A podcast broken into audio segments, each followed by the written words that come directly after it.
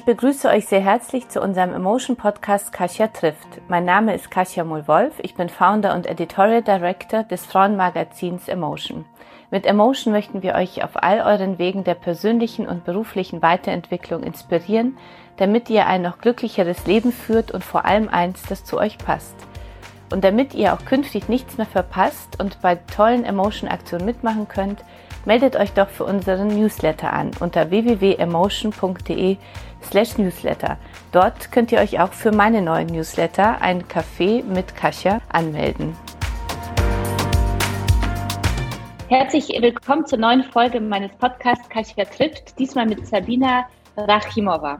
Liebe Sabina, ich freue mich sehr, ähm, dich in meiner Küche in Hamburg sozusagen willkommen zu heißen, per Webkonferenz natürlich. Mhm. Herzlich willkommen. Vielen Dank, ich freue mich sehr, äh, hier zu sein und mit hier meine ich mein Schlafzimmer und deine Küche. Das ermöglicht ja uns Gott sei Dank das Internet, also es äh, ist auf jeden Fall spannend. wo, wo sitzt du gerade? Ähm, ich bin gerade in meinem Schlafzimmer in London. Ich habe mir hier eine kleine Work-from-Home-Ecke eingerichtet äh, mit einem kleinen Tisch und allen möglichen Dingen, die ich so äh, brauche für den Alltag, äh, was ich normalerweise in unserem Studio habe in äh, East London. Okay.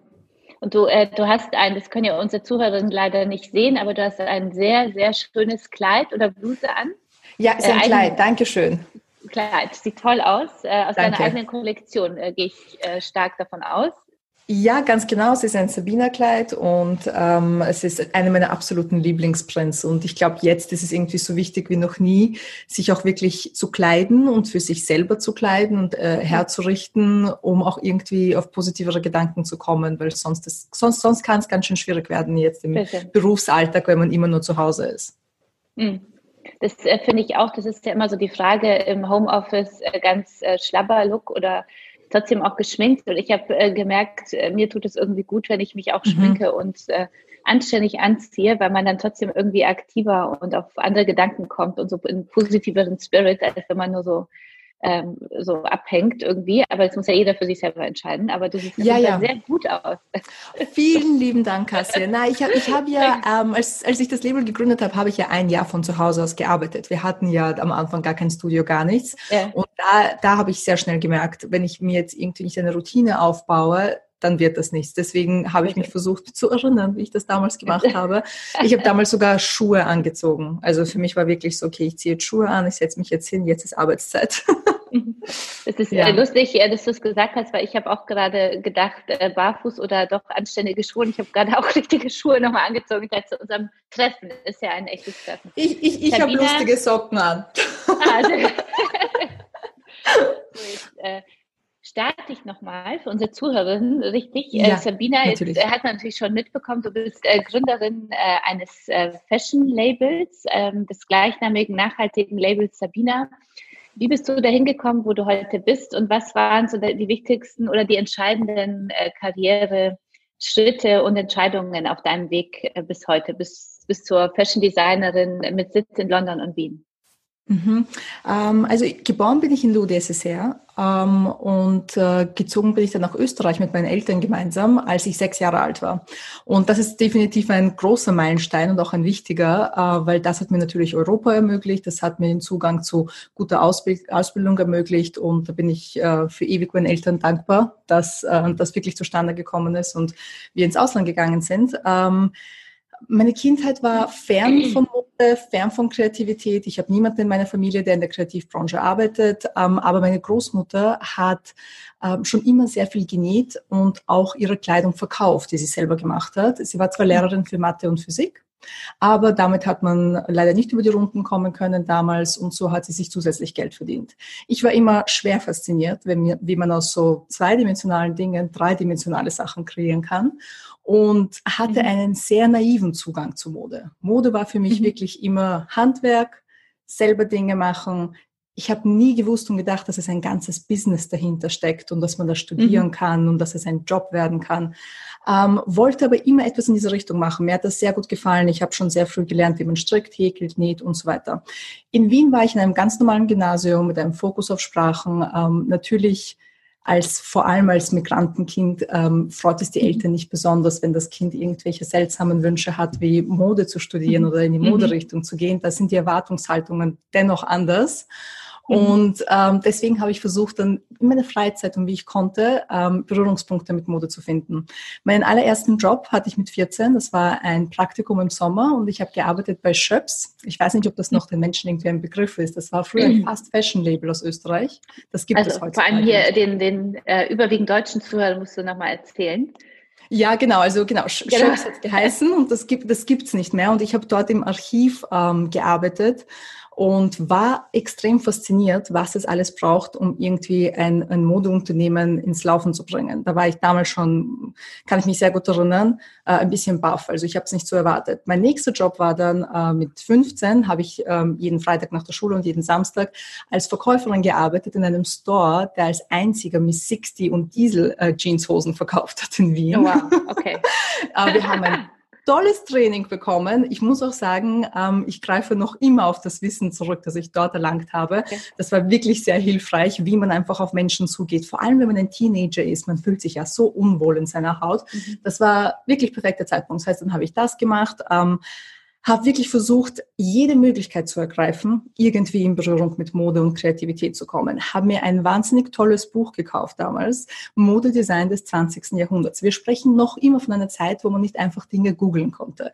Das heißt, ich konnte nicht wohin gehen, einfach nachschauen, wie wird man Modedesigner. Das ist wirklich durch ein Buch passiert. Ganz hinten gab es ein Kapitel, ähm, wie werde ich Modedesigner? Das sind die Unis, die es gibt. Und dann habe ich mir ein paar rausgeschrieben und dachte, ah, das sind tolle Universitäten. Eine davon war die Angewandte in Wien habe ich mich umso mehr gefreut, dass es etwas Lokales gibt. Nach der Matura, also nach dem Abitur, ähm, da war ich 17, habe ich mich dort beworben und wurde nicht genommen. Mhm. ja, ja. Ähm, natürlich alle um mich herum gesagt, okay, das ist es jetzt, warum, äh, wir haben dir alle gesagt, das kann nicht jeder machen, das ist nicht für dich, mhm. mach doch etwas Gescheites, wie man das so sagt aus deinem Leben. Mhm. Ähm, deswegen habe ich Slavistik studiert eine Zeit lang und habe aber trotzdem weiterhin mich nach Jobs umgesucht und habe einen Job bekommen bei der Designerin Shella Khan. Ganz tolle Designerin, ganz tolles Label in Österreich, in Wien. Sie haben ein tolles Geschäft im ersten Bezirk. Und das war doch äh, lebensverändernd für mich, weil ich ähm, zum ersten Mal, würde ich sagen, Mentorinnen hatte und Gudrun und Anita extrem äh, hilfsbereit waren in vielen Dingen. Ich habe bei ihnen alle möglichen Tasks gemacht und alle möglichen mhm. Assistenzjobs gemacht, aber dieser menschliche Zugang, den sie zu mir hatten, war sehr besonders und ähm, das weiß ich, das rechne ich ihnen sehr hoch an. Damals haben sie zu mir gesagt, warum äh, bist du so eine Memme? Mit ja. Wien hört es nicht auf, äh, bewirb dich doch woanders. Ich hatte tatsächlich noch andere Unis auf meiner Liste, aber ganz ehrlich, mein Selbstbewusstsein war so niedrig und mhm. ähm, ich, ich habe ja kein Deutsch sprechen können, als wir nach Österreich gezogen sind. Für mich war das mhm. nie so, dass ich irgendwie außerordentliche Leistungen treffen kann. Ich habe mich nie in dieser Rolle gesehen. Irgendwie ist aber etwas über mich gekommen und ich habe mich beworben an der Central St. Martins und wurde genommen. Ich habe niemandem erzählt, außer meinem Freund, dass ich mich bewerbe, auch nicht meinen Eltern, nichts und okay. habe sie dann mhm. vor die vollendeten Tatsachen äh, gestellt. Und so bin ich nach London gezogen. Da war ich dann 19 und, und bin hierher gekommen. St. Martin war eine tolle Erfahrung. Es ist mhm. ähm, ein magischer Ort, vor allem durch die Menschen, die dorthin gehen, weil ich noch nie davor in meinem Leben an einem Ort war, wo alle ähnliche Interessen haben wie ich Mhm. Und ich von ihnen so viel lernen konnte. Ich war schwer begeistert, weil natürlich Menschen kommen von der ganzen Welt. Da gibt es nicht mehr eben dieses, ich war mein, mein ganzes Schulleben lang so die Ausländerin, die einzige, die eine andere ja. Muttersprache hat und so weiter, weil Wien war ja doch noch sehr anders in den 90ern. Mhm. Und das war für mich alles wahnsinnig aufregend, wahnsinnig neu. Und ähm, insgesamt nur ein bisschen, um noch, ich meine, ich kann alles in, in Detail erzählen und das könnte noch mhm. Stunden dauern. Ich habe dann noch gearbeitet bei Dior in Paris eine Zeit lang als Strickdesignerin bei America Transo hier in London, habe auch alle möglichen anderen Jobs bei ähm, Startups und kleinen Labels, ähm, alle möglichen Studenten, die, nachdem sie die Uni absolviert haben, St. Martin, ein Label gegründet haben, habe ich ausgeholfen, einfach nur um zu sehen, wie es ist und was es braucht, um sein eigenes Label zu gründen, weil ich schon immer diesen Plan hatte. Und vor fünf Jahren habe ich mich dann selbstständig gemacht und habe Sabina gegründet. Und was war so der Moment, äh, als du wusstest, jetzt bin ich soweit oder jetzt muss es mein eigenes Label sein? 2015 dann. Mhm. Ja, ich 2015, ich glaube, es gab nicht diesen einen Moment. Es gab ein paar kleine Meilensteine. Ich wollte es schon immer Und jedes Mal, wenn ich irgendwo war, ähm, wo ich gesehen habe, dass die Dinge so gemacht werden, wie ich es nicht machen würde, hat es mich einfach wahnsinnig neugierig gemacht, auszuprobieren, mhm. Dinge anders anzugehen.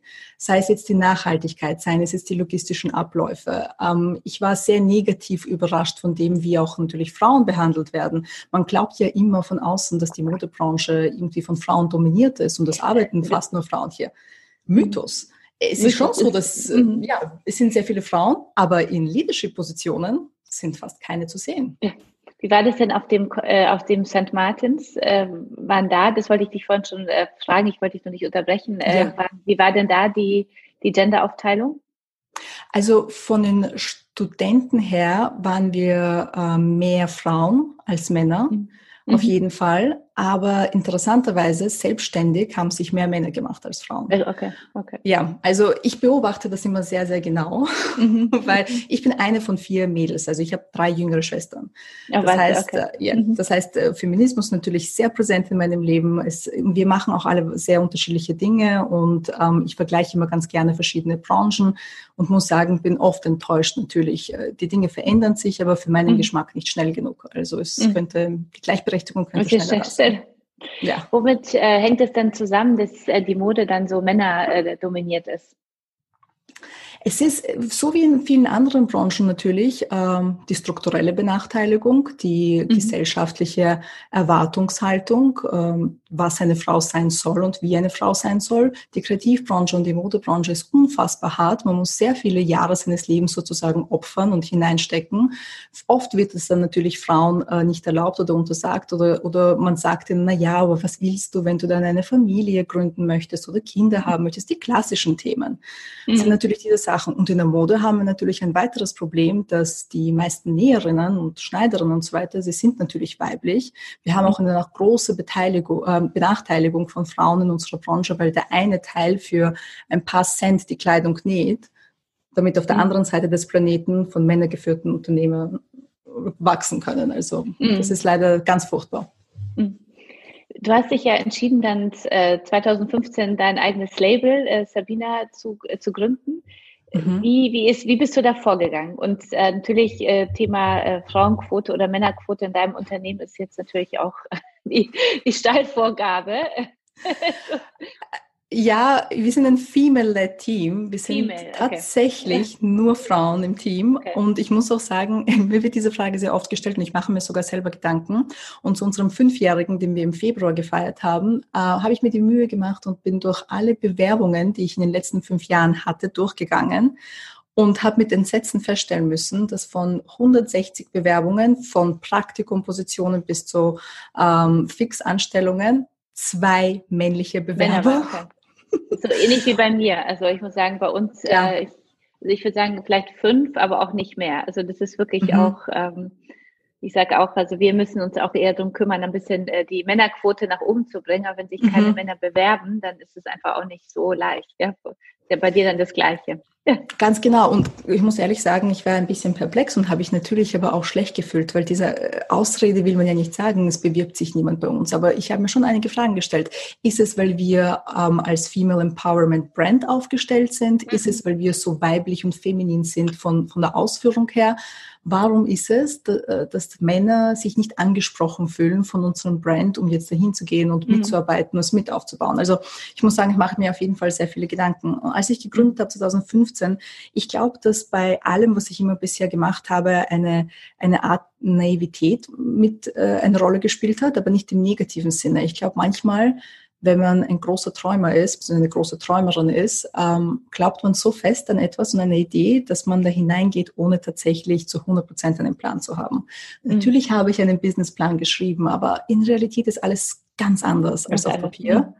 Ja, also als ich begonnen habe, ich habe äh, St. Martin abgeschlossen und irgendwie ähm, hat man das Gefühl, ah, mit St. Martin kann man sofort gründen und die Presse wird kommen und die Kunden werden kommen nichts war so. Ich wurde abgelehnt für alle, ähm, also für alle Förderungen, überall, wo ich nach Geld gefragt habe. Nichts ist durchgekommen, so dass ich gezwungen war, die ersten zwei Kollektionen ganz, ganz alleine zu machen, ohne irgendeine Hilfe, selber genäht, selber Schnittzeichen mhm. gemacht und habe auch ähm, noch als Consultant gearbeitet, um Geld zuzubekommen, um das mhm. dann wiederum in Stoffe und so weiter zu investieren und habe von zu Hause aus gearbeitet.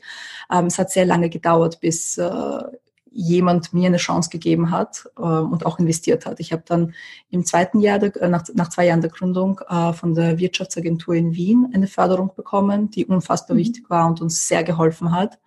Und habe später auch noch von Fashion Scout hier in London ein Sponsoring bekommen und konnte auf der Fashion Week zeigen und so weiter und dann auch die ersten äh, Menschen an Bord holen und ein Team aufbauen. Aber der Anfang war wahnsinnig naiv, hart und auf Papier ganz anders als in Realität. ja, das, das kenne ich auch. Das kenne ich auch. Ja. Äh, wann, wann war denn so der Moment, als du dachtest, äh, jetzt, ich glaube, wir haben es geschafft oder wir sind jetzt wirklich, äh, uns wird es noch länger geben. Das ist so, ich bin jetzt über den wichtigsten Berg erstmal drüber. Ich weiß nicht, ob dieser Moment schon war. Da, okay.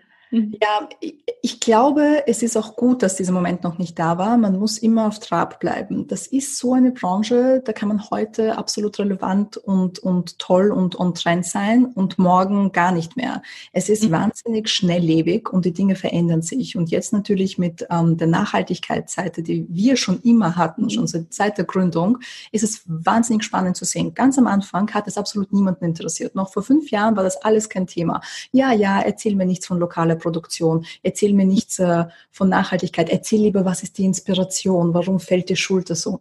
Die mhm. Gespräche mhm. waren ganz anders. Nach fünf Jahren sind wir bei einem ganz anderen Punkt angekommen. Und die Tatsache, dass es uns noch gibt, ähm, hat viel damit zu tun, dass wir uns konstant verändert haben. Mhm. Wir sind nicht stehen geblieben. Wir haben uns nicht zufrieden gegeben mit dem, was wir haben. Man lernt nie aus und ich glaube, wir sind auf keinen Fall in dem Punkt angekommen, wo wir sagen können, jetzt ist es so, wie es sein soll und es soll für immer so bleiben. Das möchte ich mhm. auch nicht. Und man muss zugeben, mit der absoluten Ausnahmesituation, die wir jetzt haben durch das Coronavirus, mhm. es bedeutet für viele, viele Unternehmen back to square one. Ja. Mhm. mhm. Du hast ja, also wir gehen aber vom Positiven aus. Immer, immer, dann immer, weitergeht immer. und die Zuhörerinnen sollen da unbedingt auch auf deine Website gehen und in deinen Instagram-Account und äh, können ja auch shoppen und deine tollen, äh, tollen Entwürfe und tollen, tolle Kollektion sehen. Also ich bin auch Fan, auch Stronger danke, Together. Danke, danke, Kann ich nur ja, empfehlen, ich werde es auch tun. Äh, die ähm, Frage nochmal so zur Gründung. Du hast ja einmal gesagt, du bist ein Female Empowering, ja? Brand, ja, ja, ja. Ähm, zum anderen aber von Anfang an nachhaltig. Warum beides? Also warum, warum äh, hast du nicht ganz normal einfach Mode-Label äh, gegründet? Mhm. Warum war dir das wichtig? Einmal Female Empowerment und einmal Nachhaltigkeit? Ich glaube, das hat mit meiner Großmutter zu tun. Dadurch, dass ich von ihr gelernt habe, wie man all diese Dinge macht, habe ich schon immer so viel Respekt gehabt für das Handwerk und war eigentlich schockiert, als ich dann das erste Mal in der Uni damit konfrontiert war, dass wir diese dunkle Seite haben in unserer Branche von Menschen, die unsichtbar sind und mit denen sich auch niemand beschäftigen will, die unsere Kleidung herstellen. Das ist für mich unverständlich gewesen und hat auch keinen Sinn gemacht und äh, hätte auch nichts zu tun gehabt mit den Dingen, an die ich glaube und die ich täglich leben möchte. Und äh, deswegen war es mir wahnsinnig wichtig, dass wir transparent sind. Ich wollte lokal produzieren, weil ich wusste, das ist meine einzige Möglichkeit, die Menschen zu kennen, die unsere mhm. Sachen nähen. Und ich wollte sie unbedingt kennen. Ich wollte diese Verbindung haben, die ich mit meiner Großmutter hatte, wenn wir Dinge gemeinsam gemacht haben. Ich wollte nicht etwas auf Papier designen und es schicken ganz weit weg äh, mhm. und dann irgendwie das fertige Stück bekommen. Es geht um den Prozess. Und mhm. der Prozess beinhaltet beides, sowohl das Female Empowerment als auch die Nachhaltigkeit, von der wir sprechen, weil wir eben fast nur Frauen sind, die in dieser Branche arbeiten, vor allem in der Herstellungsseite. Äh, wollte ich einfach, dass wir ein Team sind, dass es keine Hierarchie gibt, dass wir alle gemeinsam eine Produktentwicklung machen von Frauen für Frauen. Hm. Ist denn deine Großmutter damals mitgegangen oder ist sie in Russland geblieben? Ähm, sie hat bis zuletzt in Russland gelebt. Sie hat uns aber immer okay. wieder besucht in Österreich. Ähm, leider ist sie verstorben, ähm, als ich in meinem letzten Jahr an der Uni war. Das heißt, sie hat nie Sabina als äh, Label kennengelernt. Ah, okay. Mhm. Wie schade ist. Aber ich meine, ich bin kein religiöser Mensch und ich glaube nicht an Übernatürliches. Dennoch äh, glaube ich, wäre sie wahnsinnig stolz und ich spüre. Energie, ihre Energie, wenn ich okay. designe. Vor allem, wenn ich stricke und häkel. Das ja, ist so ja. immer unser Ding gewesen. genau, darauf äh, will ich, wollte ich gerade auch zu sprechen kommen. Also, du bist ja bekannt für deine auffälligen Häkelarbeiten und farbenfrohen Textilien. Ähm, so die, die, die Ursprungsidee dann sozusagen von deiner Großmutter, ja, jetzt die Inspiration, äh, diese diese Arbeiten immer wieder weiterentwickeln. Wo findest du die, diese Inspiration dafür? Ja, ich muss, ich muss sagen, jetzt allein schon, wenn ich hier sitze, kann ich dir zeigen auf einem Tisch. Ich habe einmal das hier und ah, dann warte, ich, ich das jetzt gleich mal für unsere Zuhörerin, zumindest für die Story. Gleich mal ist ja auch äh, da, okay. Sehr gut. Sehr hübsch. um, ähm, also ich glaube, diese Obsession mit den Blumen, werde ich mhm. ja auch oft gefragt, warum es immer so viele Blumen sind. Ich glaube, es sind zwei Aspekte. Einerseits, äh, weil ich sehr oft mit meiner Oma äh, auf Blumenmärkten war in Moskau, als mhm. wir eben noch in Moskau gelebt haben. Da gab es einen Markt, da gab es Essen und da gab es Blumen und ähm, ich war fasziniert von den Farben. Es war alles immer so grau und dunkel und Moskau ist nicht bekannt für mhm. die schönsten Stadtfarben, aber diese Blumenstände haben mich immer fasziniert. Und dann in Verbindung damit, dass wir oft Blumen gehäkelt haben und dass es zu Hause bei meiner Oma immer unter jeder Tasse und über jede Teekanne und äh, überall, wo es nur ging, äh, diese gehäkelten kleinen... Das kenne ich auch aus Polen. Ich komme ursprünglich aus Polen und da gab es genau. auch immer diese... genau, dann weißt du ganz kleinen, genau, was ich meine. Äh, weiß, genau. Mhm. Ja, ich weiß gar nicht, wie man, die, wie man die nennt. Drüber. Ich weiß, ich wollte gerade auch sagen, wie man nennt. Also meine Oma hatte auch immer über den, also immer alleine Tischdecken und darüber dann immer gehäkelte mhm. mhm. Decken. Also ich weiß gar nicht, also auch nochmal Decken und auch kenne ich auch, erinnere ich mich auch, wenn du so sagst, unter den Teetassen dann auch immer, damit die Teetasse nicht so laut auf den und die Untertasse genau. waren auch selbst gehäkelte. Genau, genau. Und ja, wir okay. hatten wahnsinnig viele, genau, die wurden entweder von mir oder von meiner Oma gemacht und die haben wir immer, also das war wirklich so unsere Zeit gemeinsam abzuschalten. Es gab niemanden mehr mhm. anders. Das ist so, glaube ich, der eine Teil mit den Blumen. Ähm, der andere Teil, ich weiß es nicht. Das ist, es, es ist natürlich, es, man kennt ja alle, alles immer so in dieser, in der Modebranche, dieses, oh, Florals for Spring, äh, wie mhm. innovativ. Mhm. Ähm, ich finde, dass wir irgendwie für uns die Mode so definiert haben, damit eine Frau ernst genommen wird oder wenn sie in einer Leadership-Position ist, ähm, neigt, neigen wir oft dazu, uns dann in Anzüge zu kleiden, mhm. blau, grau, schwarz zu wählen und eher weniger Farbe zu tragen und vor allem mhm. wenig Blumenmuster. Blumenmuster bedeuten immer ja. verspielt sein, okay. feminin sein. Vier Blumen. weil ich, ich muss den Zuhörern sagen, weil ich heute in, in, in blau, schwarz, grau angezogen bin. Deswegen zumindest Blumen um mich herum, überall. Nein, aber ich finde, ich finde ein Top ist toll. Der Streifentop ist immer ein Klassiker und äh, steht dir sehr gut. Nein, aber äh, wenn, wenn man jetzt anschaut, Präsentationen oder Politikerinnen oder prinzipiell Frauen, die ähm, auf Bühnen stehen und ernst genommen werden müssen, man hat immer das Gefühl, man muss sich anpassen und man muss sich so kleiden, wie sich eventuell auch Männer kleiden. Mhm. Und da war die Challenge einfach zu schauen, können wir Kleidung kreieren, die feminin ist, die all die Blumen hat, die ich so liebe, die all die bunten Farben mhm. hat, die uns so ähm, gefallen, aber zeitgleich empowering ist. Das heißt, wenn man es anhat, fühlt man sich, als könnte man jederzeit auf die Bühne gehen, das könnte man aber auch jederzeit damit äh, in den Supermarkt, in die Arbeit, äh, Kind von der Schule abholen, was auch immer es ist. Ich möchte Kleidung kreieren, die von 8 in der Früh bis 12 Mitternacht und sogar noch später funktionieren kann.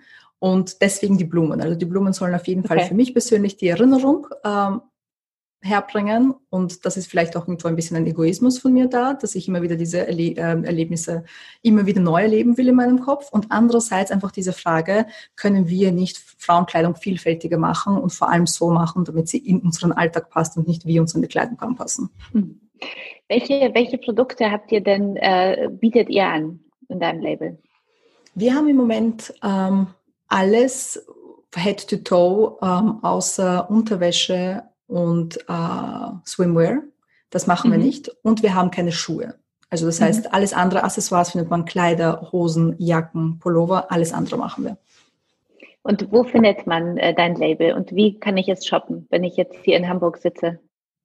Also, wir sind sehr stark online vertreten. Das heißt, wenn man geht auf äh, Sabina, das ist S-A-B-I-N-N-A.com, äh, das ist unsere Webseite. Wir liefern weltweit, dann kann man alles einkaufen. Äh, wir machen aber auch Pop-ups. Natürlich jetzt in Zeiten der Corona-Krise machen wir sie nicht, aber normalerweise, wir haben einen gemacht im November in Berlin zum Beispiel, ähm, einen auch in Wien letztes Jahr, ähm, einige in London und das wäre jetzt, ich hätte jetzt eigentlich in Wien sein müssen und ein Pop-up starten müssen in drei Tagen. Okay in Wien. Das heißt, normalerweise kommen wir mit unserer Kleidung mhm. in alle möglichen Städte in Europa und hier geht es darum, unsere Kundinnen persönlich kennenzulernen und auch die Möglichkeit zu geben, unsere Produkte anzuprobieren. Ich glaube, mhm. dass die Zukunft nicht unbedingt nur online stattfindet. Die Zukunft der Mode ist, also vor allem des Verkaufs, ist eine Mischung aus Online- und Offline-Experiences. Das heißt, mhm. wir müssen versuchen, dass wir die Kunden so navigieren, dass wenn sie uns offline kennenlernen in einem Pop-up, sie uns online wiedersehen können und genauso mhm. umgekehrt. Mhm. Jeder, der unsere mhm. Webseite kennt, sollte die Möglichkeit haben, uns auch im echten Leben anzufassen und mhm. äh, anzuprobieren. Ich mhm. glaube nicht wirklich, dass äh, Wholesale oder sagen wir fixe Geschäftspunkte eine gute Option für uns wären. Mhm. Ähm, ich halte es gern flexibel. Ich finde es ist wahnsinnig spannend, die Demografik immer zu sehen, wie unterschiedlich Städte sind, wie unterschiedlich die Frauen sind, die in diesen Städten leben. Und so lerne ich äh, meine Kleidung, die wir designen, jedes Mal äh, neu kennen. Also mhm. mir gefällt das sehr gut. Die, du hast ja vorhin angesprochen, ich wollte nicht so viel über Corona sprechen, weil wir, weil es ja alles so eine bedrückende Zeit ist. Trotzdem äh, muss ich Stimmt. dich sprechen. Wir sind ja selber auch ein junges Unternehmen, also doppelt so alt wie hier zehn Jahre, mhm. fünf Jahre und sehr betroffen äh, vom Virus und ähm, also von der Krise rund um den Virus. Ähm, wie ist es bei dir? Was heißt Corona für dich? Ähm, es ist schwierig zusammenzufassen. Es ist wahnsinnig emotional. Ähm, es ist viel Angst und Unsicherheit. Und ich glaube, es ist auch gut, wenn man das offen anspricht. Mhm. Ähm, dass es uns alle betrifft, wie du es richtig gesagt hast, ob jetzt ein Unternehmen zehn Jahre oder fünf Jahre oder ein Jahr alt ist, es betrifft uns alle. Natürlich auf mhm. unterschiedliche Arten und Weisen, aber es betrifft uns alle. Für uns war es, glaube ich, das Wichtigste, dass wir diese Zeit nutzen, äh, nicht um unbedingt jetzt neue Produkte herzustellen oder uns zu vermarkten, sondern um zurückzugeben. Wir hatten tolle Unterstützung und der Grund, dass es uns noch gibt, sind unsere Kundinnen, weil sie bei uns einkaufen, weil sie äh, ihr Geld in uns investieren sozusagen. Deswegen dürfen wir noch immer hier sein. Deswegen wollten wir alles umstellen ähm, und so viel positiven Content wie möglich anzubieten. Das heißt, was wir gemacht haben, ist das Team schnell nach Hause schicken, Umstellung auf Homeoffice, so schnell es geht, mhm. damit ähm, niemand dem Risiko ausgesetzt ist. Und dann ging es gleich weiter, alle unsere Offline ähm, in die digitale Welt zu bringen. Das heißt, seien es jetzt die Events, die wir normalerweise machen, die Workshops, wo man lernen kann, wie man häkelt, strickt, Upcycling macht. Mhm. Ähm, all das wurde sofort in den digitalen äh, Space bewegt. Die, die, kann man jetzt auf der Webseite erwerben. Wir verschicken kleine DIY-Kits nach Hause. Mhm. Äh, wir hosten Insta-Lives und Videos, wo man eben mit uns äh, aktiv werden kann. Mhm. Es ist wahnsinnig wichtig für die psychische Gesundheit der Menschen, es ist wahnsinnig wichtig für den Zusammenhalt und es ist für uns auch als Unternehmen wichtig, einfach zu sagen, ihr liegt uns am Herzen, äh, wir wollen euch etwas zurückgeben. Und so haben wir noch immer was zu tun. Wir haben hier auch eine Möglichkeit, natürlich weiterhin auch Geld zu verdienen, was wir auch ansprechen müssen. Das ist jetzt kein Thema, das gerne angesprochen wird, weil jeder natürlich gerne so tun möchte, als könnte man selbstlos sein ohne Ende zu dieser mhm. Zeit, was auch nicht geht, wenn man ein Business ist. Mhm. Und wir können aber auch ein Stück zurückgeben und ähm, hier einen Zusammenhalt erzeugen. Mhm. Äh, die Frage ist, wie lange es alles dauern wird. Mhm. Ich glaube, noch April lässt sich machen. Die mhm. Frage, die große Frage ist, was kommt danach? Ja, mhm. ja ich weiß nicht, wie ist es für euch? Du, auch wie du sagst, also ich, ähm, ich finde, es ist zum einen eine spannende Zeit, wo man merkt, wie Digitalisierung doch äh, mhm. uns vorantreibt und das Homeoffice und so viel mehr möglich ist, als ich so dachte, dass es auch viel besser mhm. funktioniert. Also ich vermisse mein Team und ich glaube, es ist für uns insgesamt schon wichtig, äh, für unsere Entwicklung und die kreativen Ideen auch immer wieder e, in echt zusammenzusitzen. Also das vermisse ich schon sehr, aber es funktioniert. Ähm, jetzt äh, ist April machbar, Mai vielleicht auch, aber muss gucken. Also wenn das alles so zusammenbricht und man noch ähm, weniger Anzeigenkunden bei uns kommen und die, der große Event gar nicht stattfinden kann, dann äh, mhm. muss ich, also ich finde, es ist so eine Krise, die einen herausfordert. Also ich bin Mensch, der nicht so gleich denkt in drei Monaten, sondern ich äh, denke jetzt in der Krise eine Lösung, also mhm. einen Schritt nach dem anderen und auch, ich glaube, es ist auch äh, spannend, äh, so für sich selber so zu sehen, was könnte jetzt die Chance fürs äh, für das eigene Unternehmen auch sein und, und nicht aufzugeben, sondern zu denken, wir sitzen alle in einem Boot und irgendeine Lösung ja. wird es geben. Aber wie du sagst, äh, keine Ahnung, was in vier Monaten ist, momentan leider so auch bei uns. Ja? ja. Aber das wie du sagst, man wird so gezwungen, die, zu digitalisieren, viel schneller zu sein, also wie ja. ihr das äh, da auch macht und so machen wir es auch und, und ich denke, Schritt für Schritt ähm, immer eine Aufgabe nach der nächsten lösen und positiv denken, das ist immer das Wichtigste. Das, das ist sehr wichtig, ja. Es ist eine harte Zeit und es ist furchtbar und unglaublich traurig. Mhm. Viele, viele Menschen sterben und mhm. ähm, viele Menschen verlieren ihre Jobs. Diese Ungewissheit, sie hängt mhm. in der Luft. Und wie du ganz richtig sagst, äh, wenn man positiv denken kann, diese Positivität auch mit anderen teilen kann, können wir alle davon profitieren. Gebe okay. ich dir vollkommen recht. An das Modebranche bin ich absolut gespannt, wie das weitergeht, ob wir noch mhm. Fashion Weeks haben, die ich für nicht unbedingt notwendig notwendig halte, mhm. auch wenn das wahrscheinlich ja. nicht bei allen gut ankommt, diese Meinung. Mhm. Ähm, auch prinzipiell, wie die Modebranche agiert mit diesen sechs Monaten Wartezeit und mhm. wie wann Sachen produziert werden. Wird das auch alles ja, es könnte, ich, ich bin sehr gespannt, wie da die Dinge weitergehen und ich mhm. glaube, da wird unfassbar viel Innovation passieren. Mhm. Ja. Was, äh, was waren denn deine Herausforderungen äh, für dich in den letzten fünf Jahren? Was waren so als Gründerin äh, die, die größten Herausforderungen, mhm. äh, als du dein Label gegründet hast? Vor allem auch vielleicht noch die Frage als Frau äh, mit Migrationshintergrund. Mhm. Ähm, finanzielle Herausforderung, ganz groß. Mhm. Mode ist eine Branche, wo man vorher Geld braucht, damit man überhaupt ein Produkt kreieren kann, das man erst verkaufen kann, damit man Geld bekommt. Das mhm. heißt, man muss eben sich nach Förderungen oder Finanzierungsmöglichkeiten ähm, umsehen. Äh, das ist wahnsinnig herausfordernd. Und das geht Hand in Hand mit der zweiten Sache, die ich gerne erwähnen würde, und zwar ernst genommen werden. Ich glaube, mhm. Als Frau ist es immer schwieriger, ähm, vor ein Publikum zu gehen und zu pitchen oder bei Sponsorings jetzt anzutreten und Menschen davon zu überzeugen, dass ich, die Frau mit Migrationshintergrund im Blümchenkleid, weiß, wovon ich spreche und dieses Geld mhm. brauche. Das ist auf jeden Fall eine Herausforderung und ähm, ernst genommen zu werden ist, glaube ich, auch etwas, was ein wenig gedauert hat. Nicht nur von äh, Menschen von außerhalb, auch von Freunden und Familie, weil es so eine Art von Job ist, man kann sich sehr schwer vorstellen, wie mein Alltag aussieht und was ich den ganzen Tag lang mache. Und das dauert natürlich, bis es bei den, in den Köpfen der Menschen ankommt. Das sind auf jeden Fall große Herausforderungen. Und eine dritte, die ich gerne erwähnen würde, ist noch äh, Team aufbauen. Mhm. Die richtigen Menschen fürs Team zu finden, ist sehr herausfordernd. Ähm, es gibt viele talentierte und außerordentlich gute Menschen da draußen, aber nicht immer passen sie in dein Team. Mhm. Mhm. Das fand ich auch sehr schwierig. Aber ich muss sagen, ich habe ein fantastisches Team im Moment und bin nochmal hier, wenn, wenn ihr zuhört, Sabina Team, äh, danke. Worauf achtest du bei deinem Team und wie groß ist dein Team? Ähm, es ist jetzt im Moment sind wir äh, drei Vollzeit, zwei Halbzeitkräfte äh, und sechs Freelancer. Mhm. Und worauf ich unbedingt achte, ist äh, flexibles und innovatives Denken. Man muss nicht alles können, man muss aber unbedingt lernen wollen und man muss unbedingt wollen, sich mhm. weiterzuentwickeln und dann bin ich glücklich. Du hast ja schon einiges, also du setzt ja auf der einen Seite auf Tradition, auf der anderen Seite hast du schon einige Innovationspreise bekommen. Was wurde durch die Innovationspreise ausgezeichnet bei dir? Und was mhm. heißt bei dir in deinem Label innovativ zu sein? Ich glaube, dass unser Produkt wahrscheinlich als traditionell betrachtet werden kann, dadurch, dass wir so viel ähm, handwerkliche Kunst, wenn man das so ausdrücken kann, haben und sehr viel Handstrick und äh, Handhäkelgeschichten. Aber zeitgleich die Art und Weise, wie wir es vermarkten, ist innovativ. Wir wollen nicht äh, die normale Route gehen und sagen, okay, wir wollen in allen Geschäften hängen oder wir wollen ähm, Käufer davon überzeugen, dass sie äh, in, in, großen Mengen bei uns einkaufen und weiterverkaufen. Wir wollen so nah wie möglich am Kunden sein. Das heißt, wir wollen eine direkte Kommunikation aufstellen. Und da haben wir alle möglichen Projekte schon gemacht. Und äh, das, was du gerade erwähnt hast, wo wir die mhm. Auszeichnung bekommen haben, das war ein fantastisches Projekt mit der Fashion Innovation Agency und einem österreichischen Unternehmen, äh, Reactive Reality heißen sie. Wir haben eine Modenschau gehabt. Damals haben wir noch Modenschauen gemacht, was wir auch nicht mehr machen. Und gleich im Anschluss konnte man die Kollektion erwerben. Und äh, beim Event äh, gab es einen riesigen Screen wo man ohne sich auszuziehen Dinge virtuell anprobieren konnte. Okay.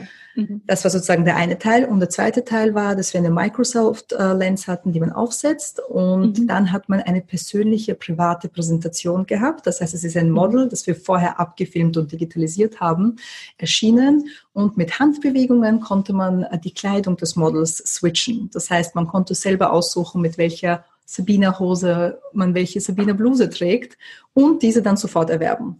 Das heißt, es ging darum, wie kann man eben Showcasing und Retail und diese ganze Mode-Experience bei einer Fashion Week alles unter einen Hut bringen, das Budget auch weise nutzen. Wie kann ich mein Marketing-Budget zu meinem Showcasing-Budget machen und dem Kunden eine ähm, Experience bieten, die ein bisschen mehr ist als das, was wir alle in Geschäften haben. Wenn ich äh, jetzt ähm, den Zuhörern sagen soll, wofür Sabina äh, steht und was Sabina ganz besonders macht, äh, wie sollte ich, äh, was sollte ich dann erzählen? Ich glaube, ich werde es auf Englisch sagen, wenn es okay ist. Ähm, auf jeden Fall. Consciousness, Storytelling, Innovation. Das sind die drei Dinge, für die wir stehen. Okay. Vielen Dank. Storytelling, Innovation. Was, ähm, ist, was heißt bei euch eigentlich Nachhaltigkeit? Meine, es gibt ja so viele Label mhm. mittlerweile, die für Nachhaltigkeit äh, stehen und, mhm. und es kann ja sein von äh, einer Produktlinie Nachhaltigkeit bis Nachhaltigkeit in dem gesamten äh, mhm. Prozess. Mhm. Ähm, wie, was bedeutet für euch nachhaltig zu sein? Das ist wirklich eine Herausforderung, weil es ja nicht wirklich definiert ist. Das heißt, jeder kann äh, machen und sagen, was äh, er oder sie möchte. Und das erlaubt Greenwashing leider in unserer Branche dann recht schnell. Äh, für uns geht es darum, unser Produkt immer weiter zu verbessern und immer nachhaltiger zu machen. Wir müssen ganz ehrlich sein, dass Mode nie 100% nachhaltig sein kann und das sage ich auch jedes Mal bewusst dazu. Warum? Warum? Warum? Wir, wir kreieren noch immer Kleidung und, und also Stücke, die eigentlich nicht notwendig sind. Und damit okay. fördern wir natürlich noch immer Menschen äh, zu konsumieren. Mhm. Luxusgüter, die sie nicht unbedingt zum mhm. Überleben brauchen. Wir mhm. könnten alle darauf verzichten. Es gibt genug äh, mhm. Kleidung auf dem Planeten. Aber so funktioniert der menschliche Verstand nicht. Menschen wollen trotzdem Neues. Menschen wollen trotzdem äh, toll aussehen und sich äh, selber belohnen und so weiter und so fort. So ist das menschliche Gehirn. Und da geht es darum, die schlechten Produkte mit guten Produkten zu ersetzen. Und wir wollen die guten Produkte sein. Wir wollen eine Alternative bieten, dass man sich sozusagen ähm, schön einkleiden kann und auch äh, die Moral im Reinen lassen kann. Okay. äh, bei dem Produkt selber geht es darum, dass man auf den Stoff achtet, Materialien, wahnsinnig wichtig ähm, wo es produziert wird, dass wir genau wissen, wer es genäht hat und auf Details auch achten. Das ist das Produkt. Aber schon seit zwei Jahren haben wir unser Sustainability Beyond the Product entwickelt. Das sind dann verschiedene mhm. Aspekte, sieben insgesamt, ähm, wo wir versuchen, so viel Recherche wie möglich zu betreiben, um das zu verbessern. Das wären zum Beispiel Versand.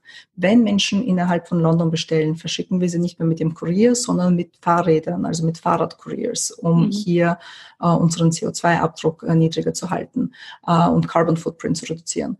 Dann haben wir äh, Verpackungen. Früher haben wir in recycelten Kartons äh, verschickt. Jetzt haben wir noch eine bessere Lösung gefunden und arbeiten gemeinsam mit No Issue. Das ist ein britisches Unternehmen und sie kreieren Seidenpapier, das mit äh, Soy-based Ink bedruckt ist und sie haben ähm, Pakete, also Versandtaschen aus Maisstärke, was mhm natürlich 100% compostable ist und perfekt ist, perfekt auch zu, zur Kleidung und zum Label passt und man kann auch alles ähm, persönlich anpassen an das Label. Das heißt, wie wir es gerne haben, die Ästhetik bleibt und die Ethik mit dazu. Das ist perfekt.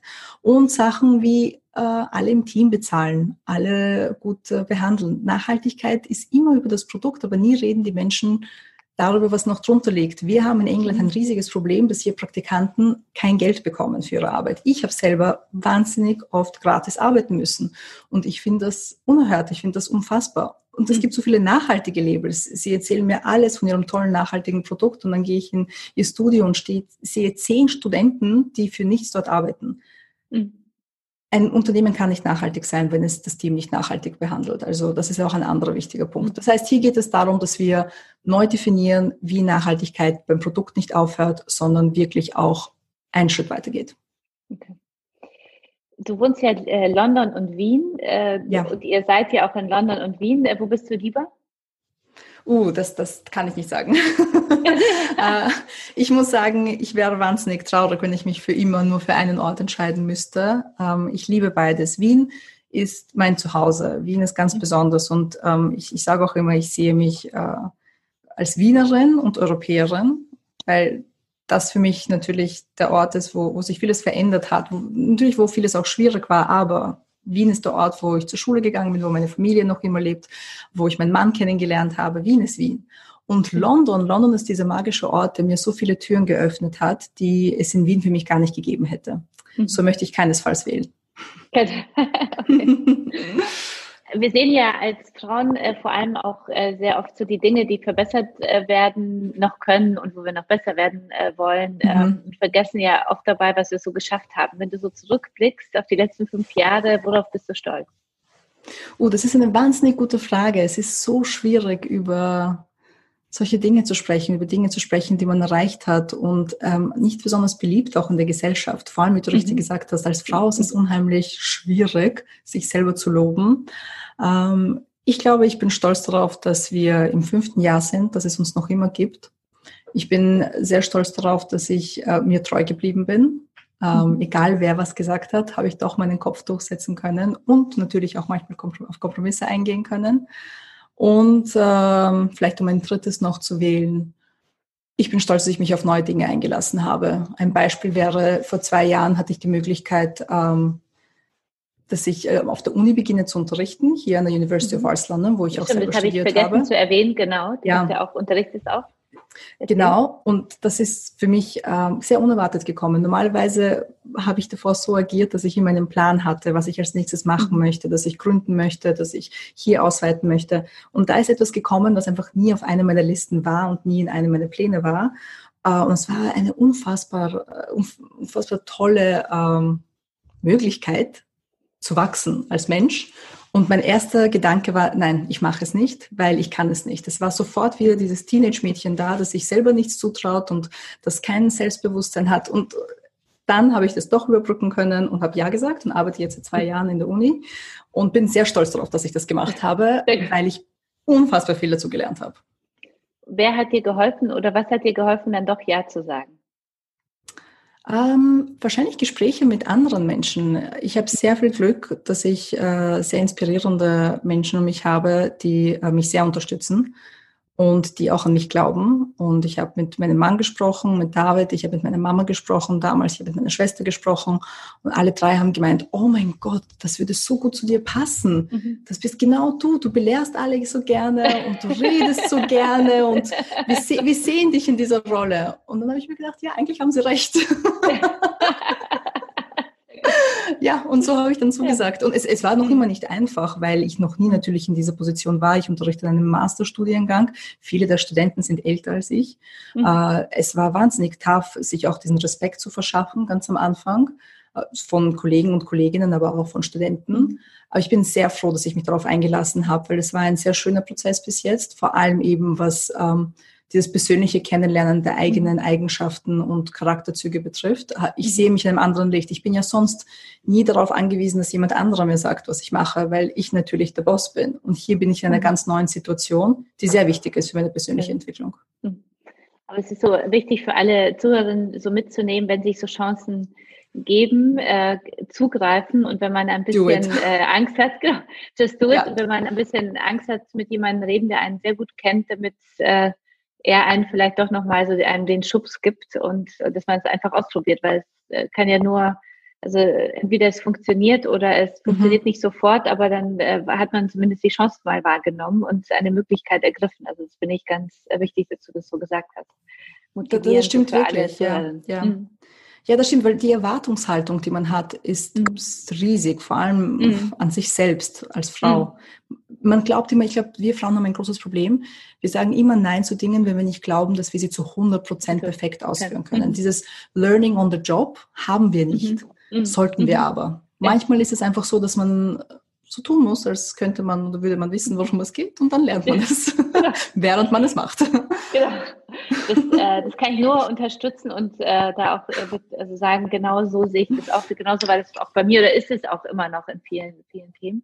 Ähm, das bringt mich gleich zu meiner Frage. Äh, mich treibt es ja sehr um, dass es so wenig Gründerinnen gibt. Deswegen freue mhm. ich mich immer besonders, wenn ich mit Gründerinnen, äh, Gründerinnen in meinem Podcast habe. Was, ähm, woran liegt es, dass es immer noch so wenig Frauen gibt, die sich äh, trauen zu gründen? Also in Deutschland äh, sind wir so bei 18 Prozent aller Gründungen pro Jahr werden durch Frauen ähm, mhm. umgesetzt. Äh, was meinst du, woran das liegt? Ich glaube, das, was wir bereits besprochen haben, die Tatsache, dass wir uns oft Dinge nicht zutrauen, mhm. Und wieder die gesellschaftliche Erwartung und die Struktur, ähm, dass wir diejenigen sind, die früher oder später für die Familie da sein müssen. Und man hört und weiß und sieht Gründergeschichten und Gründerinnen. Die Gründergeschichte an sich ist für den Mann gemacht so dieses, wie man Karriere aufbaut und wie man sein muss und wie man geht von Investoren finden und dann sein Unternehmen für viele Millionen Euro verkaufen. Das ist die Geschichte, die sehr gerne porträtiert wird in der Presse. Es ist ja auch problematisch, dass wir quasi jetzt unseren eigenen Space kreieren mussten für uns Female Founder, Founder sozusagen. Jetzt gendern wir schon die englischen Worte auch, aber können wir, warum nicht? ähm, es, ist, es ist ja auch irgendwo problematisch, dass wir da nicht in einem Atemzug gemeinsam genannt werden können und einfach sagen können, ja, das sind alles Founder, sondern wir haben wirklich diese Sparte jetzt mit äh, Female Founder und das ist Best of Female Founder und Best of Female Businesses. Aber leider brauchen wir das jetzt. Wir brauchen das noch. Wir brauchen die Quoten. Wir brauchen diese Labels, damit wir darauf hinweisen können, wie wenige es von uns gibt. Mhm es, es wird sicher noch länger dauern, bis sich das verändert, aber ich sehe ja schon, ich sehe schon in der nächsten Generation, auch wieder um zurückzukommen ähm, auf die Studenten, mit denen ich zusammenarbeite, ähm, dass Frauen einfach mutiger werden und Frauen vor allem Optionen und Möglichkeiten bekommen. Wir müssen mhm. Möglichkeiten schaffen. Das heißt, diejenigen, die in der Position sind, ihre Privilegien zu nutzen, Orte zu kreieren, wo Frauen wachsen können und Gründerinnen werden können, da ist die Verantwortung gefragt, dies auch wirklich zu tun. Du bist, äh, du bist ja schon ausgezeichnet worden, also mit, du hast den Fashion Future Award gewonnen, äh, bist Mitglied im Forbes Dach äh, Under 30 Liste. Mhm. 2019 äh, hast deine Mode ja schon auf der London Fashion Week präsentiert. Was bedeuten solche Auszeichnungen für dich und was bedeutet für dich Erfolg, also erfolgreich zu sein? Ähm, ich freue mich sehr über all diese Auszeichnungen. Ich muss ganz, ganz, ganz, ganz ehrlich sagen, äh, habe ich mir nie erträumen lassen können, all diese Dinge, die du gerade erwähnt hast. Und es fühlt sich mhm. noch immer oft wie ein Traum an. Ich bin mir extrem bewusst, dass ich sehr privilegiert bin, dass ich diese Auszeichnungen auch bekommen durfte. Ja, ich habe hart gearbeitet, aber ich habe auch die Möglichkeit bekommen, äh, hart arbeiten zu können, wenn man so sagen kann. Und ähm, ich nehme es nicht so hin, ähm, als wäre es selbstverständlich, auf keinen Fall. Und bin, wie ich schon vorher erwähnt habe, wahnsinnig dankbar, dass ich zwar äh, irgendwo mitten in der UdSSR geboren bin, das mhm. Leben mich aber nach London gebracht hat und meine Eltern hart gearbeitet haben, damit das mir ermöglicht wird, äh, bin ich einfach dankbar. Ich glaube, Dankbarkeit beschreibt das ähm, am besten. Mhm. Und ich sage nicht, das darf nicht verwechselt werden, dass ich jetzt humble bin und sage, äh, ich habe den Erfolg nicht verdient. Ich habe hart gearbeitet für diesen Erfolg, mhm. ja, aber dennoch bin ich sehr dankbar, dass ich hart dafür arbeiten durfte. Erfolg bedeutet, dass ich jeden Tag mit neuen Ideen aufwachen kann. Ganz ehrlich. Mhm. Es bedeutet nichts, all diese Auszeichnungen zu haben, wenn man ähm, ausgepowert, müde, äh, lustlos ist und kein, keine Möglichkeit hat, kreativ weiterzumachen. Das ist nicht der Sinn der Sache. Es ist toll, Auszeichnungen zu haben. Mhm. Es äh, freut einen sehr, aber man macht es nicht für Auszeichnungen. Und wenn man es für Auszeichnungen macht, dann ist es falsch. Man sollte nie gründen, man sollte nie ähm, in diese Branche gehen, wenn man äh, reich, berühmt ähm, oder als erfolgreich sozusagen tituliert äh, sein möchte. Man muss für die Leidenschaft da hineingehen und für die Vision, die man hat. Und jeden Tag, wenn ich aufwache und ich noch Ideen habe und äh, meine Vision sich erweitert, ist ein erfolgreicher Tag und definiere ich als Erfolg. Sehr gut. Du hast ja vorhin schon von Female Leadern ges äh, gesprochen. Ähm, was ist für dich, äh, was zeichnet für dich Female Leadership aus? Was bist du selbst oh, für eine Leaderin? Super Frage. Ähm, so viele Erwartungen wiederum, wenn man als Frau äh, in einer Leadership-Position ist. Wir müssen soft sein und auch mütterlich äh, bis zu einem mhm. gewissen Grad. Zeitgleich müssen wir uns aber extra bemühen, um ernst genommen zu werden. Mhm. Sehr schwierig. Und wie soll man diese zwei Dinge vereinen? Ich versuche ähm, hier auch wieder zurückzugreifen und zu verstehen, was sind meine Stärken. Ich habe letztes mhm. Jahr an einem Fashion Accelerator Programm teilnehmen dürfen, was mir sehr geholfen hat. Da gab es auch einen Teil, wo es ein Mentoring-Programm gab wo wir extrem viel gesprochen haben darüber, was für ein Persönlichkeitstyp man ist und wie man seine Charakterzüge besser nutzen kann und eben die Stärken ausbauen kann. Meine Stärke ist auf jeden Fall, dass ich viel Empathie habe und ich mich sehr gut in mhm. Menschen hineinversetzen kann. Und das nutze ich immer in meinen Leadership-Tasks sozusagen. Ähm, mhm. Ich versuche mir immer vorzustellen, in der Rolle der, der, des Menschen zu sein, mit, mit dem ich zu tun habe, sei es jetzt äh, in Gesprächen oder wenn es wirklich um berufliche Dinge geht. Und äh, die Schwäche ist vielleicht manchmal auch wieder die Empathie. Das würde ich, mhm. weil, weil Menschen nutzen das oft aus. Mhm. Ja. Mhm. Ich bevorzuge eine Leadership-Methode äh, ohne Hierarchie, aber mhm. mit guten Frameworks und Strukturen. Mhm. Brauchen wir alle. Wir müssen alle wissen, was die Aufgaben sind. Das bedeutet aber nicht, dass jemand über dem anderen stehen muss. Mhm. Wenn, äh, wenn wir, äh, die Zeit rast ja leider so, deswegen muss ich jetzt ein bisschen äh, auf die Zeit gucken. Oh wow, und, ja, äh, wir reden schon fast, ja, fast genau, eine Stunde. Ja. Genau, deswegen nochmal kurz äh, so ähm, äh, dich noch mal gefragt, du hast ja auch viele andere Produkte noch neben deinem Label. Was machst du denn sonst noch so? Also, ähm, wir haben schon angesprochen, ich äh, unterrichte noch und ich mhm. mache auch Public Speaking. Das heißt, ähm, ich eröffne Konferenzen und halte auch sonst äh, Talks zum Thema Nachhaltigkeit und Female Empowerment. Ähm, und habe einen Podcast auch, der sich ja, Connecting People nennt. Ähm, sehr gut, ja. Ja, da geht es darum, dass wir verschiedene Menschen einladen, um zu erzählen, was ihr Werdegang war, um zu zeigen, mhm. dass alle Stories und alle äh, Wege unterschiedlich sind und dass es keinen Sinn macht, äh, zu versuchen, eins zu eins es nachzuahmen, sondern sich einfach inspirieren lassen und sein eigenes Ding zu finden. Und der Podcast heißt Connecting People. Man kann ihn hören auf Spotify, Apple Podcast oder direkt auf der Web Webseite sabina.com. Ja, ich glaube, das, das ist eh alles. So, sonst mache ich nichts, sonst, sonst lebe ich, lebe ich dahin. was bedeutet, was bedeutet für dich Female Empowering? Also wenn, wenn du jetzt so überlegst, also im Bereich Gleichberechtigung sprachen wir schon drüber, nicht nur in der Modebranche, mhm. sondern generell müssen wir noch äh, große Schritte machen. Also das äh, mehr denn je finde ich. Ähm, was bedeutet es für dich, äh, Frauen zu empowern, um dieses Wort jetzt auch so einzudeutschen? Ja, und ja. Woran, was, woran müssen wir drehen? Was müssen wir umsetzen, damit die Gleichberechtigung vorangeht? Ähm, eines ist die Definition von Feminismus und wie wir Feminismus mhm. sehen. Ähm, ich glaube natürlich durch meinen kulturellen Background ähm, kann ich sagen, dass zum Beispiel jetzt meine Großmutter, die alleine meine Mama hatte, ohne je verheiratet zu sein in der UdSSR, ein extremes Vorbild für mich ist, aber auch meine mhm. Mutter, die ihre Karriere geopfert hat, damit sie nach Europa ziehen kann, mit meinem Vater und äh, ihren vier Kindern ein besseres Leben geben kann. In, dem, in den heutigen Definitionen von Feminismus würde man meine Großmutter als eine Feministin sehen, aber meine Mutter vielleicht nicht, weil mhm. da oft eben dieses Judgment ist, dass wir haben, auch als Frauen sehr viel haben, mhm. dass die Definition von Feminismus ist, du musst als Frau immer stark, immer karriereorientiert und immer auch egoistisch irgendwo sein. Ich mhm. glaube, wir müssen verstehen, dass Feminismus vielfältig ist und Feminismus nie ähm, einfach nur betrachtet werden kann als etwas, was nichts mit Politik und Kultur zu tun hat, weil so ist es nicht.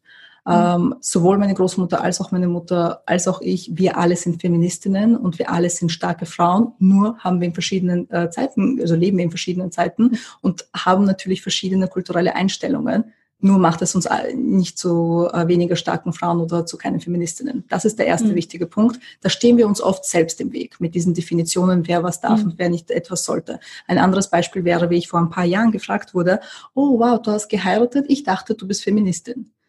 Mhm. Interessant. Das heißt, mhm. nach der Definition, wenn man eine Feministin ist, soll man nicht heiraten, weil es eine Schwäche ist. Ja, genau. Das, genau. Das, das, mhm. das, da, glaube ich, stehen wir uns ein bisschen im Weg. Da könnten wir schneller vorankommen, wenn wir da einen größeren Zusammenhalt und auch mehr Empathie mhm. füreinander äh, und Toleranz ist vielleicht das richtige mhm. Wort. Einfach zu verstehen, es gibt verschiedene Formen von Feminismus und ähm, wir können sie alle auf verschiedene Arten ähm, ausleben. Und was für mich Empowerment bedeutet, ist, dass ich die Stimme nutze, für mich selber, aber vor allem auch für die, die diese Möglichkeit nicht haben. Ich hatte das Glück, dass andere Frauen vor mir sich eingesetzt haben für ein besseres Leben. Ich kann mein feministisches, tolles Leben in Europa heutzutage leben, weil andere Frauen es mir ermöglicht haben, weil sie nicht leise waren, weil sie ihre Meinung gesagt haben, weil sie ihre Stimme genutzt haben. Und jetzt bin ich in der privilegierten Position, meine Stimme nutzen zu können. Und das ist 100 Prozent meine Verantwortung und das muss ich tun. Was ähm, was müssen wir verändern, damit wir endlich gleichberechtigt sind? So vieles. Da müssten wir noch drei, eine ganze Stunde reden. Genau, die drei wichtigsten, die drei wichtigsten Themen, die du findest. Größerer Zusammenhalt innerhalb, äh, also auch wirklich unter den Frauen. Ähm, mhm und zusätzlich Männer, die sich auch äh, als Feministen sehen und für uns Frauen mhm. einsetzen. Ganz ehrlich, Feminismus ist nicht nur für Frauen da. Feminismus ist auch da, damit Männer endlich ihre Emotionen zeigen können, endlich mhm. äh, auch sie selbst sein können und endlich aus diesen Strukturen rausbrechen und aus den Erwartungen, die die Gesellschaft auf sie gesetzt hat. Es ist sehr, sehr hart für beide Geschlechter. Das heißt, wir können beide davon profitieren, wenn eine mhm. Gleichberechtigung da ist. Ähm, der zweite Punkt wäre, die strukturelle Ungerechtigkeit zu durchbrechen. Aber das ist ein so komplexes Thema. Es ist falsch zu sagen, du musst nur träumen können und wollen und hart arbeiten und jeder kann alles erreichen. Das ist mhm. leider nicht so. Wir haben nicht alle, wir spielen nicht alle dieselben Spielregeln. Und wenn wir da die strukturelle Ungerechtigkeit in der Gesellschaft durchbrechen könnten, auf politischer Ebene vor allem, würde das viel zur Gleichberechtigung beitragen weil wir natürlich immer noch immer von Gleichberechtigung eher in unserem Teil des Planeten reden als für die ganze Welt. Ähm, und der dritte Punkt wäre, da werde ich gern vielleicht noch das Gehalt ansprechen, Pay. Gaps, mhm. weil wir ja gar nicht darüber geredet haben. Yeah. Mhm. Wenn man in der Position ist, dass man jemanden Gehälter auszahlt und man Menschen äh, in seinem Unternehmen hat, die Männer und Frauen sind, darauf achten, dass man diese gleich bezahlt und die Frau nicht weniger bezahlt. Und für alle Frauen da draußen, frag, fragt nach dem Race, fragt nach mehr Geld. Wenn du jetzt heute ähm, nochmal äh, einmal so deine drei Learnings von deinem bisherigen Weg ähm, unseren Zuhörern mitgeben möchtest, was wären die drei wichtigsten Learnings? Ähm, sei nicht zu hart zu dir selber eh, wie, was wir alles besprochen haben, mit den ähm, daran glauben, dass man Jobs ausüben kann, die einem oft zu groß äh, erscheinen auf den ersten Blick. Also einfach nicht zu hart sein und sich selber mehr lieben. Das zweite wäre ähm, Me-Time genießen und auf keinen Fall streichen und canceln. Äh, mhm. Es ist sehr, sehr wichtig, auf dich selber Acht zu geben wenn du dich selber nicht liebst und dich nicht gut behandelst, werden das andere mhm. nicht tun. Ich weiß, das ist irgendwie so ein banales Ding, was ein Magnet ein sein könnte, der auf einem Kühlschrank hängt. Aber es ist wichtig. vor allem auch jetzt merke ich, weiß nicht, wie es dir geht, aber ich merke auch in der Corona-Zeit, also jetzt ja. vor allem in diesem riesigen Stress und dazu noch alle zu Hause im Homeoffice, ich finde, das ist eine also man denkt halt, wo, äh, wie schaffe ich das, aber man spürt auch, auch jetzt ist es sehr wichtig zu gucken, ja. irgendwie die Me-Time zu schaffen, auf sich selber zu achten, weil sonst äh, kann man auch nicht auf die anderen achten. Also so, das spüre ich auch immer mehr, ja. So. Das ist der wichtige Punkt. Wenn man für andere da sein möchte, muss man in erster Linie für sich selber da sein. Das ist mhm. kein Egoismus. Das ist einfach sehr, sehr wichtig für die mhm. eigene Gesundheit, psychische Gesundheit. Mhm. Und, dritte? das dritte, Träume groß. Ich weiß, mhm. auf Deutsch klingt das seltsam, aber wenn wir sagen mhm. können, dream big, Mhm. Mach es. es äh, mhm. nur, nur weil du keine Beispiele kennst äh, oder niemanden kennst, der das gemacht hat, was in deinem Kopf Sinn macht oder was deine Vision ist, heißt das nicht, dass es unmöglich ist. Du kannst es immer mhm. noch versuchen. Du, es, jeder war mal irgendwo die erste Person, die das oder mhm. jenes geleistet hat. Warum sollte es nicht du sein? Ja, ja gut. Vielen Dank. Gefällt mir sehr, sehr gut. Vielen Dank. Was ist ähm, so zum Abschluss ähm, noch die Frage, du hast ja jetzt sehr viel gelernt, also du hast ja gerade die Learnings mit uns geteilt. Äh, wenn du jetzt so zurückblickst auf deine, dein 18-jähriges Ich, äh, was würdest du äh, der 18-jährigen Sabina mitgeben wollen? Oh, ich war ein schwieriger Teenager. Ich war, ich weiß es nicht, das ist ein Shoutout wahrscheinlich an meine Mama. Ich weiß nicht, wie sie, wie sie das mit mir ausgehalten hat damals. Ähm, ich denke nicht gerne meine Teenagezeit zurück. Es war sehr einsam und furchtbar und verwirrend. Ich glaube, ich würde mich umarmen und sagen, alles wird okay. Du musst dir nicht so viele Sorgen machen und du musst nicht so aggressiv schon fast sein, weil irgendwie hatte ich so eine innere Unruhe, die immer da war, permanent. Ja, ich würde mich umarmen und sagen, alles wird gut. Und wann ist die Unruhe, ähm, wann hast du die Unruhe im Griff bekommen? Wann bist du ruhiger geworden? Hm, Ende 20, Mitte 20. Also ich, bin, ich, bin, ich bin seit einem halben Jahr 30. Ich tue so, als wäre okay. ich schon so lange, so lange. auf dieser Seite. Und mir gefällt es aber sehr gut auf dieser Seite, muss ich sagen. Ich okay. fühle mich gleich viel erwachsener und weise und rede sehr gerne äh, von meinen 20ern. ähm, ja, ich, ich, ich habe noch immer irgendwo ähm, diese Unruhe in mir, aber ich weiß jetzt, wie ich sie navigieren kann und sie zu etwas Positivem umwandeln kann. Die mhm. Unruhe nutze ich jetzt für mein kreatives Schaffen und nicht um mich selbst zu hassen oder nicht an sich selbst zu glauben oder anderen Menschen das Leben schwer zu machen. Ähm, ja, ich habe einfach gelernt, damit umzugehen. Jetzt äh, sind wir leider am Ende unseres Podcasts, was ich sehr schade finde. Hat sehr, sehr, sehr viel Spaß gemacht. Du hast jetzt so am, am Ende Dank. noch dass am Ende jetzt so die Möglichkeit nochmal unseren Zuhörern was mit auf den Weg zu geben. Vielleicht hast du noch ein Lebensmotto oder einen Glaubenssatz, äh, der dich durchs Leben trägt. Ähm, es ist jetzt noch deine Minute. Dadurch, dass wir uns alle in dieser seltsamen Situation befinden, würde ich wahrscheinlich gerne etwas sagen, was mit äh, der Corona-Situation zu tun hat. Ähm, bleibt alle stark und es werden bessere Zeiten kommen, versprochen. Es ist egal, wie schwer und hart es sich jetzt anfühlt. Wir werden es schaffen. Die Menschheit hat es immer geschafft, aus sehr schwierigen äh, Lagen rauszukommen. Und jetzt heißt es leider, leider, leider einfach nur Geduld aufzubringen und stark zu sein.